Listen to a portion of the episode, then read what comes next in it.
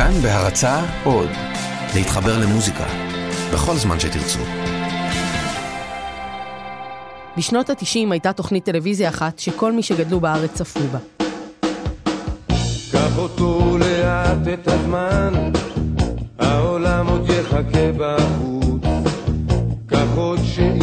שיחקו בה ילד זורר, אביב גפן, שי קפון ודנה ברגר. המורה, למה אתה לא נותן לי להסביר? אני נותן לך אתה לא להסביר, את פשוט לא. מסבירה. אתה לא נותן לי להסביר. את לא מסבירה, דנה. עד שיש לי משהו להגיד אתה חייב להפריע. הם היו תלמידי ותלמידות תיכון שמתמודדים עם בעיות של מתבגרים. אהבה, צבא, סקס, סמים, אבל תמיד עם מוסר השכל. בברלי הילס 90-210, גרסת הטלוויזיה החינוכית. דנה הייתה אז בת 20 וקצת, ושיחקה דמות בשם דנה, נערה כריזמטית ומקובלת שעוברת את משברי גיל ההתבגרות. במקביל לצילומים, היא מוציאה אלבום סולו ראשון, שנקרא דנה ברגר, ומתאהבת עד מעל הראש. הכרתי אותו בעניין של זמן, הוא שיחק את דין. אני רוצה להכיר לכם תלמיד חדש שהגיע אלינו מאנגליה, דין ברנשטיין. ברנסטיין. ברנסטיין. הוא היה החתיך של התוכנית, מסוכס וגבוה עם קרה. והיינו חברים גם בעניין של זמן, והתאהבנו, והיינו ביחד אהבה מאוד גדולה. בעניין של זמן היו לו ענייני סמים. נכון, איך את זוכרת? אני גדלתי על זה. את רואה? פעם היה רק ערוץ אחד, כולם גדלו על עניין של זמן. הוא עולה חדש, תושב חוזר. תושב חוזר, ואתם מתבקשים לקבל אותו יפה. והוא בא הישר על זרועותיי, ממש ככה, גם בסדרה, וגם בסדרה הוא מדרדר אותי, וגם בחיים האמת, זה די קרה. אני חושבת שאני צריכה עוד כדור. אני לא נותן לך שום כדור, תראי איזה מסטוג איתה. דין! שצ"פ. דין היה השם שלו בסדרה. בחיים קראו לו ארן, אבל אנחנו נישאר עם דין. שחוץ מהיותו שחקן, גם עשה מוזיקה אלקטרונית. הוא ודנה אהבו לצאת למסיבות אפלות במוסכים נטושים בתל אביב. טכנו, הארדקור, ספידקור, ג'אנגל, הדברים באמת חשוכים וקשוחים מאוד, ואני אני מאוד אהבתי את זה. בתור החברה של הדי-ג'יי, אז הרמקולים היו אצלי בבגאז' בסוזוקי סוויפט 88. דנה התחילה לאסוף שירים לאלבום שני, דין המשיך לתקלט. הם גרו בדירת גג בדרום תל אביב, עמק יזרעאל, פינת העלייה, והיו כבר שלוש שנים וחצי ביחד. ואז יום אחד הוא פשוט עזב, פשוט עזב. זאת אומרת, זה, זה כבר נגמר, אבל הוא זה שהיה לו את הביצים לקום וללכת, ונשארתי שם לבד.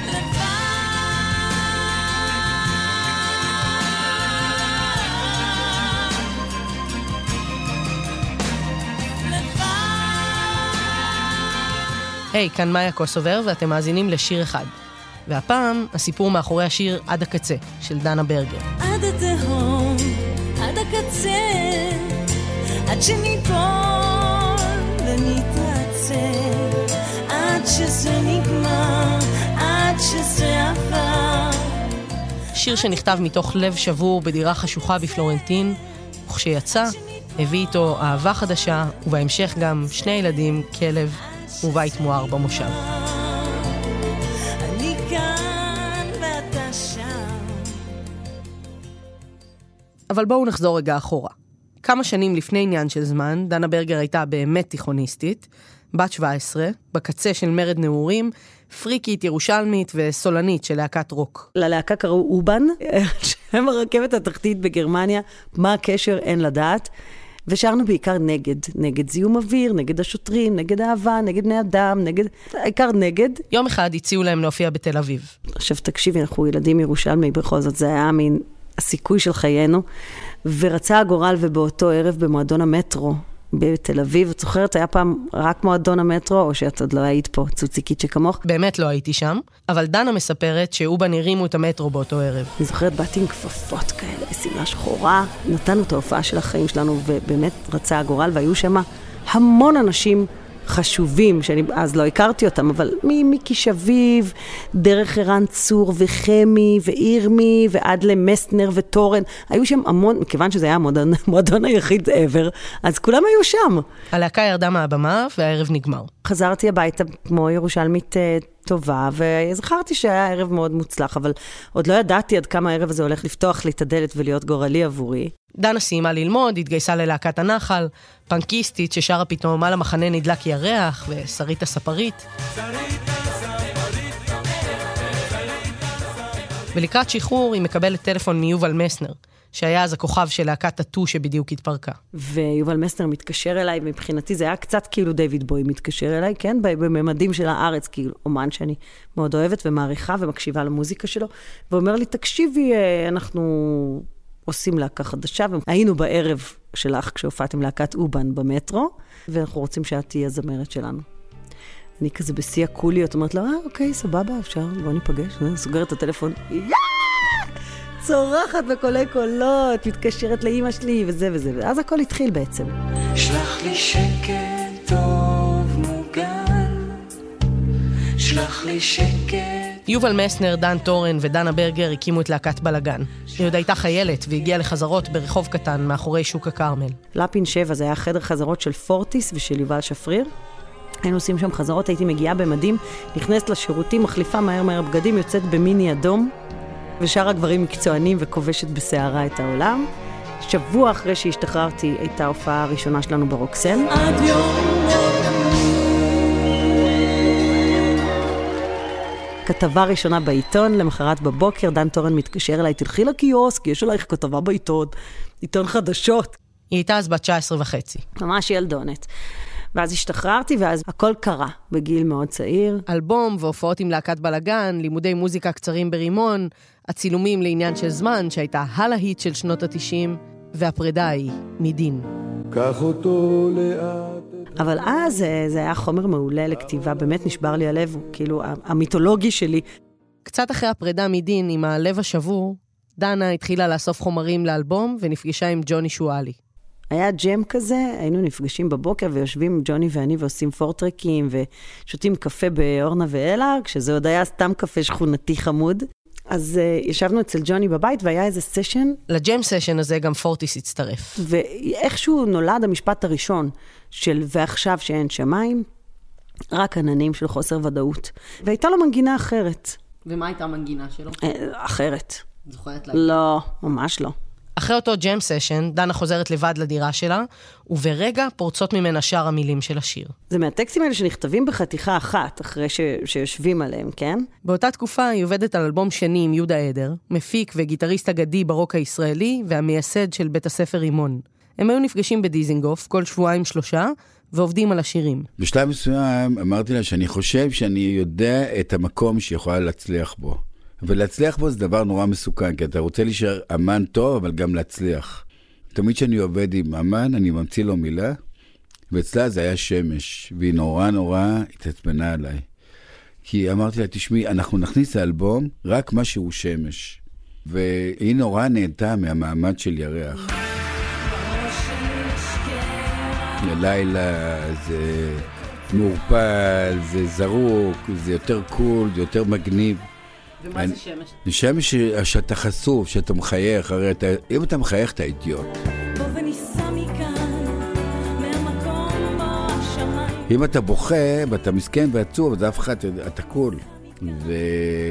ובעצם, כל שיר שהגיע, שהיא הייתה מביאה לי, הייתי מסתכל דרך הפריזמה הזאת, של האם זה שמש או ירח. לאחת מפגישות העבודה שלהם, דנה מגיעה עם המילים של עד הקצה, והיא מנגינה אחרת לגמרי מזו שאנחנו מכירים. עצובה ושקטה. אני זוכר את היום שהיא השמיעה לי אותו, הוא היה שיר נפלא ונורא עצוב. אמרתי לה, זה ירח, לא נכנס. ומה שמדהים, זה שהיא הקשיבה לי.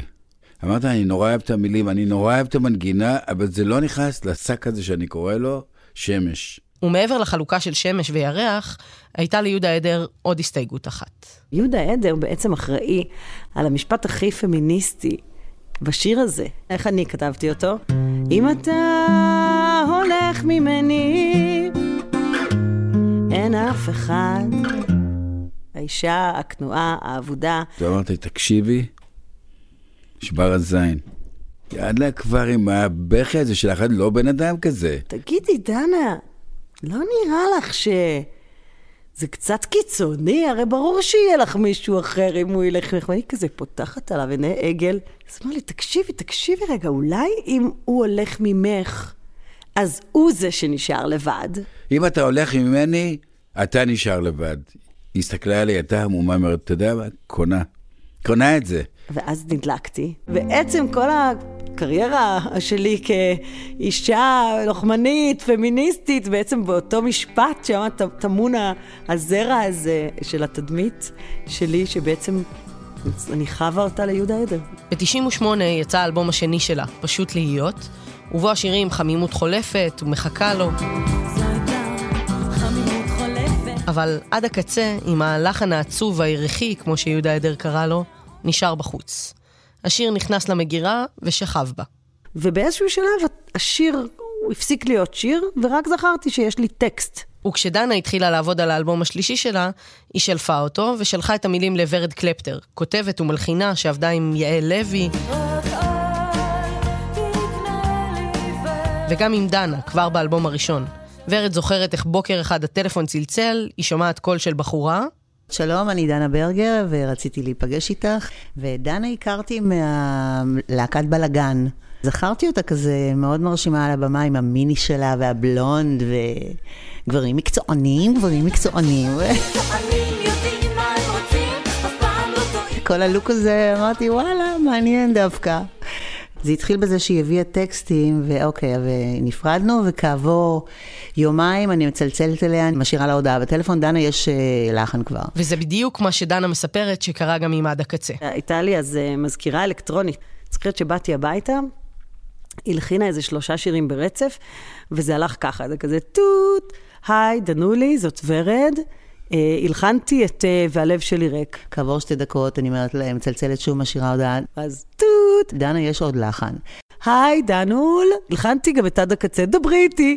וזהו, וככה זה קרה. וככה הגענו לכמה וכמה לחנים. הייתי במין uh, טראנס כזה של הלחנה לדברים שלה. ורד, ורד בעצם, בזכותה, השיר הזה יצא מהמגירה והיא נתנה לו חיים.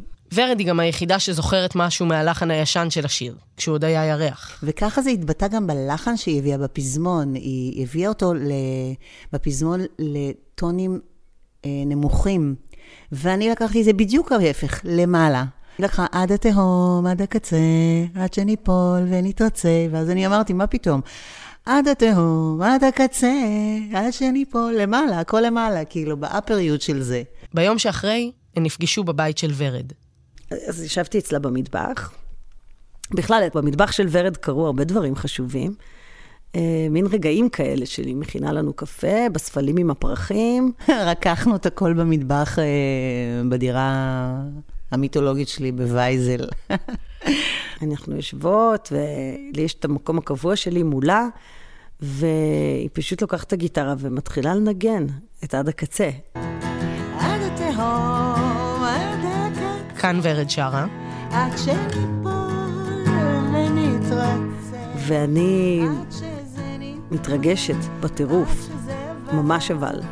אני זוכרת את התגובה שלה שהיא הייתה כזה, היא ממש... אה, היה לה מין שקט כזה לדנה, והיא לא שקטה בדרך כלל.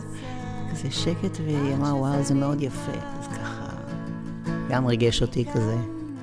זאת אומרת, היא גומרת לשיר את השיר, ואני אומרת לעצמי, יואו, אני לא מאמינה שהשיר הזה הולך להיות שלי. ואנחנו מתחבקות, ויש שם איזה רגע כזה שלא, שלא שוכחים. אז לשיר יש לחן חדש, ויש גם את המשפט הפמיניסטי שנשאר מתנה מיהודה עדר. אני הכי אוהבת את זה. אם אתה הולך ממני, אתה נשאר לבד. אם אתה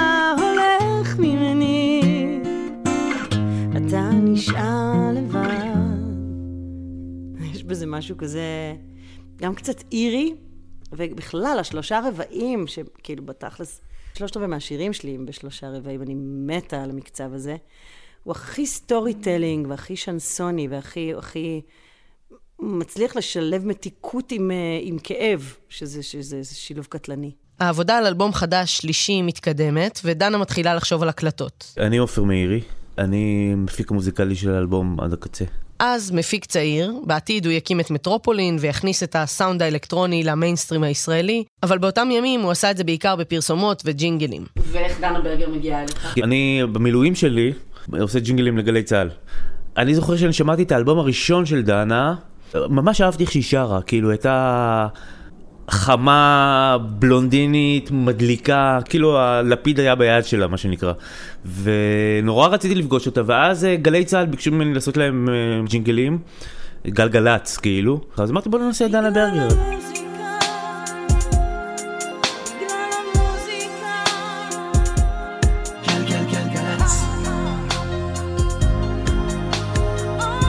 אז uh, עשינו את זה, ואז היא אמרה, תשמע, את בא לך לשמוע דברים שאני עושה, וזה אמרתי לה, בכיף. ואז uh, שמענו, ואז התחלנו לעבוד פשוט. הם היו נפגשים בקפה ביאליק, שותים משהו, ואז הולכים לאולפן של עופר, שהיה ממש שני בניינים ליד. ושם הם התחילו לעבוד על העיבוד של עד הקצה.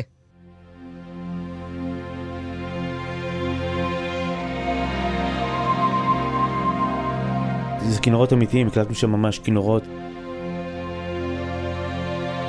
בתחילת השיר הם הכניסו משהו שלא היה מוכר בארץ באותה תקופה. סימפול אלקטרוני.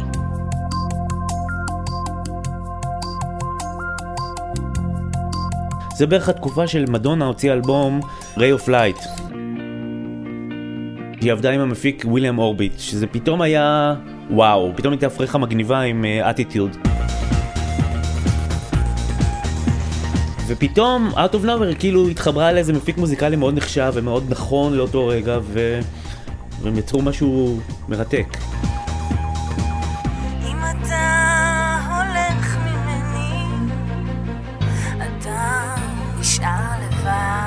יש פה את הקטע שיש כאילו פילטר על השירה, השירה פתאום נהיית uh, טרנזיסטור.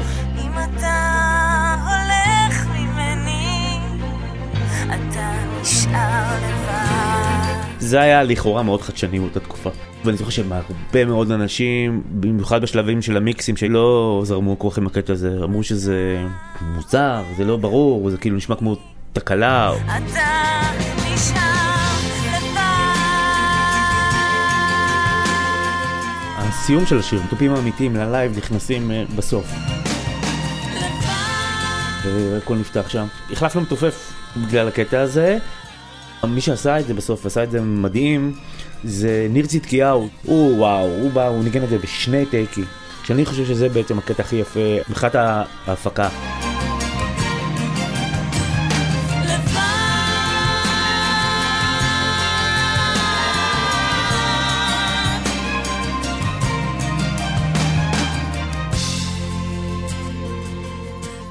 העבודה על השיר הסתיימה, והוחלט שהאלבום יישא את שמו. עד הקצה יצא בשנת 2000, וזכה מיד להצלחה מטורפת. זה באמת מתפוצץ ברמה כזאת שהייתי עם הקלידן שלי, היינו בדרך לחזרה, ועצרנו בכלי זמר לקנות איזה כבלים או משהו, ואנחנו מגיעים לכלי זמר ויש את עד הקצה ברדיו, ואנחנו חוזרים מכלי זמר לאוטו, ממשיכים לחדר חזרות ויש את עד הקצה ברדיו, ואנחנו מחנים ומעבירים תחנה ויש את עד הקצה בתחנה האחרת. האלבום הזה התפוצץ בקטע היסטרי ממש. דנה נהייתה כזאת ממש כזה כוכבת המצעדים וזמרת השנה וכל ה, כל הטייטלים האלה. זאת אומרת, זה היה באמת התפוצצות משוגעת. דין אמר משהו פעם על השיר הזה? אה, דין כבר לא בארץ בתקופה שהשיר הזה יוצא, הוא חזר לאירופה הקרה והחשוכה, כמו שהוא אוהב. אה. אז אין לו מושג, כאילו. יש לו, יש לו, כי אימא שלו ישראלית, אז, אז בהחלט יש לו, בטח גם אהבה זה עליו. אהבה, לגמרי, כל האלבום הזה עליו, נו, אין מה לעשות. דנה מופיעה בכל הארץ עם עד הקצה, חוגגת יום הולדת 30 על הבמה בצוותא, ויום אחד... ניגשת אליי יעל מרגלית, המנהלת שיווק של ההופעות שלנו, ואומרת לי, אה, אוקיי, את אה, יכולה שיהיה לך תאורן. כי, כי תאורן במקצוע שלנו זה הדובדבן של הקצפת, וכשאין תקציב אז אין תאורן. ובעד הקצה הגעתי ל, לרגע הזה שבו הודיעו לי שאני יכולה שיהיה לי תאורן. ולקחה אותי לברבי הישן, להופעה של ברי סחרוף, והיא הכירה לי את התאורן של ברי סחרוף, שקוראים לו עדי שרון, ונעים מאוד, נעים מאוד. היה לילה של חורף כזה, אני זוכרת את המעיל, ואני זוכרת הכל, כי היה איזה משהו ברגע הזה שם, בלחיצת יד הזאת. ואז, אה, משהו כמו חודש או חודשיים אחרי זה, הוא הגיע לחזרות שלי בתור התאורן שלי. אז בן 25, צעיר ממנה בחמש שנים. חתיך על, ובתכלס הוא הבחור הראשון בחיים שלי שלא זממתי עליו, לא היו לי עליו תוכניות. זאת אומרת, התמגנטתי עליו מההתחלה, ו- ומאוד חיבבתי אותו, ונהיינו חברים, אבל הוא הגבר הראשון בחיים שלי שהייתי איתו ידידה קודם. בדיעבד אני יודעת שהוא כן זמם עליי, ועוד הרבה שנים אחורה. החברות הזאת החזיקה כמה חודשים בלבד, ואז היה איזה לילה אחד מאוד היסטורי בחיים שלנו, שעד אין קץ אנחנו נמשיך להתווכח מה לבשתי כשפתחתי את הדלת. הוא טוען שזה היה איזה קומביניזון סקסי, ואני טוענת שלבשתי טרנינג מהוה, וזה מסוג הוויכוחים האלה, שכשנהיה גם בני 80 נמשיך להתווכח. ובאותו לילה הוא נכנס בתור אה, חבר ולא יצא וואו. מאז. מה שהתחיל בלב שבור, נגמר בשני ילדים שני ילדים, במושב. בית במושב. נכנסנו ל... לסיפור אהבה רציני, אה, שממשיך עד היום, טפו טפו. 17 שנה. אבל לא קיבלת אף פעם כזה closure עם דין? לא ממש. האמת היא שלפני חצי שנה או משהו כזה, הייתה לנו איזה תכתובת מיילים קלה, אחרי המון המון שנים שלא היינו בקשר. זה היה נורא נורא נחמד, הוא שלח לי תמונות של הילדים שלו, ואני שלחתי לו תמונות של הילדים שלי, וזהו, ובזה זה נגמר. האזנתם לשיר אחד, וזה היה הסיפור של עד הקצה. תודה לרומטיק ולאייל שינדלר שהפיקו איתי את הפרק הזה. בצוות ניר גורלי ותומר מולביטזון. הסכתים, פודקאסטים נוספים אפשר למצוא באתר כאן, באפליקציית כאן עוד, אודי, ובכל שאר אפליקציות הפודקאסטים. אני מאיה קוסובר. תודה שהאזנתם. ועכשיו שאין שמיים, רק עננים של חוסר ודאות, ונדמה שאין סיבה לחיות, אם אין סיבה למות. לפעמים אני פוחדת להגיד לך את האמת. לפעמים זה כמו הסוף, נרדם לרגע באמת, עד התהום, עד הקצה, עד שניפול ונתרצה, עד שזה נגמר, עד שזה עבר, עד התהום, עד הקצה, עד שניפול ונתרצה עד שזה נגמר. אני כאן ואתה שם. אם אתה הולך ממני, אתה נשאר לבד. אם אתה הולך ממני, אתה נשאר לבד.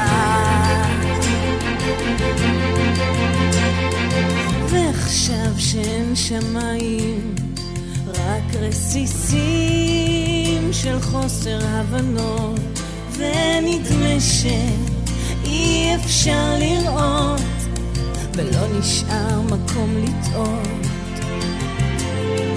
לפעמים אני פוחדת להגיד לך את האמת, לפעמים זה כמו הסוף, נרדם לרגע באמת, עד התהום, עד הקצה, עד שניפול ונתרצה, עד שזה נגמר, עד שזה עבר, עד התהום, עד הקצה, עד שניפול